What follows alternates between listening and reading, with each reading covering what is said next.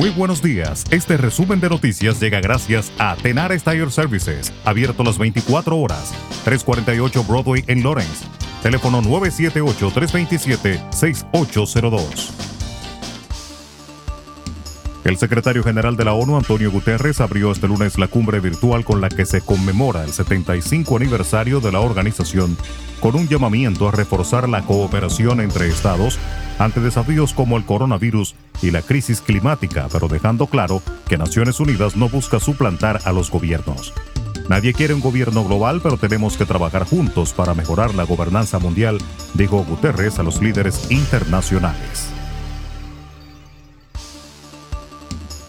De su lado, el presidente de Venezuela, Nicolás Maduro, reiteró al intervenir en la cumbre para conmemorar el 75 aniversario de Naciones Unidas su invitación a la ONU para que acompañe las elecciones legislativas que se celebrarán el próximo 6 de diciembre. Este año tenemos elecciones en Venezuela. Es la elección número 25 en 20 años. Hemos invitado al secretario general de las Naciones Unidas para que envíe una comisión técnica que acompañe el proceso de elecciones para un nuevo parlamento, una nueva Asamblea Nacional el próximo 6 de diciembre, aseguró Maduro al intervenir de forma telemática.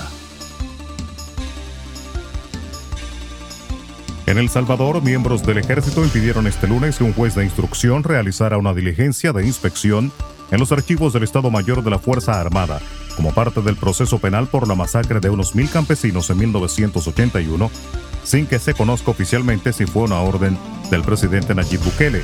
El juez Jorge Guzmán, titular del Juzgado de Instrucción de San Francisco Gotera, llegó hasta las instalaciones militares para intentar comenzar las inspecciones y un militar le comunicó que no podía ingresar estas fueron las palabras del juez.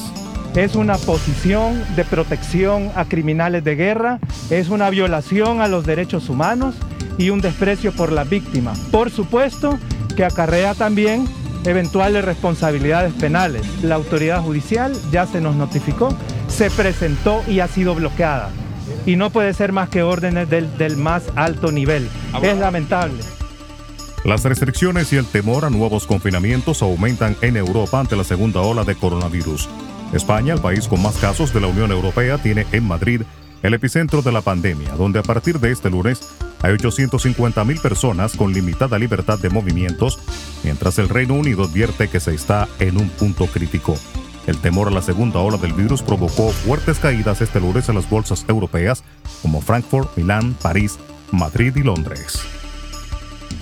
El gobernador de Florida, Ron DeSantis, anunció un proyecto de ley para reprimir las protestas violentas y desorganizadas, que también prevé la retirada de fondos públicos a gobiernos locales que desfinancien a la policía. Durante una conferencia de prensa en Winter Haven, una ciudad ubicada en el condado de Polk al centro, DeSantis presentó el proyecto legislativo denominado Lucha contra la Violencia, el Desorden, el Saqueo y la Protección de la Aplicación de la Ley, que se propone que sea el enfoque principal de la próxima sesión en el Parlamento Estatal. En República Dominicana fue aplazado para el 30 de septiembre a las 9 de la mañana el juicio a los imputados por los sobornos de la compañía brasileña Odebrecht para dar tiempo a que la Procuraduría General de la República decida sobre una recusación que hicieron en contra del equipo de Ministerio Público que compareció a la audiencia. Con su decisión, el tribunal, presidido por Giselle Méndez, acogió una solicitud que hizo la defensa del imputado Víctor Díaz Rúa alegando que el Ministerio Público que compareció a la audiencia no estaba compuesto adecuadamente. La organización Generación de Servidores está convocando a una manifestación frente al Palacio Nacional tras la colocación en el despacho de una viceministra de la bandera que representa a la comunidad LGBT en la Casa de Gobierno. La manifestación está programada bajo el lema Yo tengo mi bandera, el próximo miércoles 23 de septiembre a las 10 de la mañana. Al evento están siendo invitadas personas que con banderas en manos exhiban públicamente su defensa y respaldo a la bandera dominicana y el rechazo a la colocación de la bandera representativa del colectivo LGBT en la Casa de Gobierno. Resumen de noticias. La verdad en acción. Jorge Auden Conduzca seguro confiando el cuidado de sus ruedas a Tenares Tire Services, abierto las 24 horas, los 7 días de la semana. 348 Broadway en Lawrence. Al comprar gomas nuevas, recibe reparación de por vida, además de otros servicios también de por vida. Tenares Tire Services también ofrece alineación y balanceo y autodetailing. Las mejores gomas nuevas y usadas en Tenares Tire Services, con el trato afable de Brian de Peña y su equipo. Tenares Tire Services, 348 Broadway en Lawrence.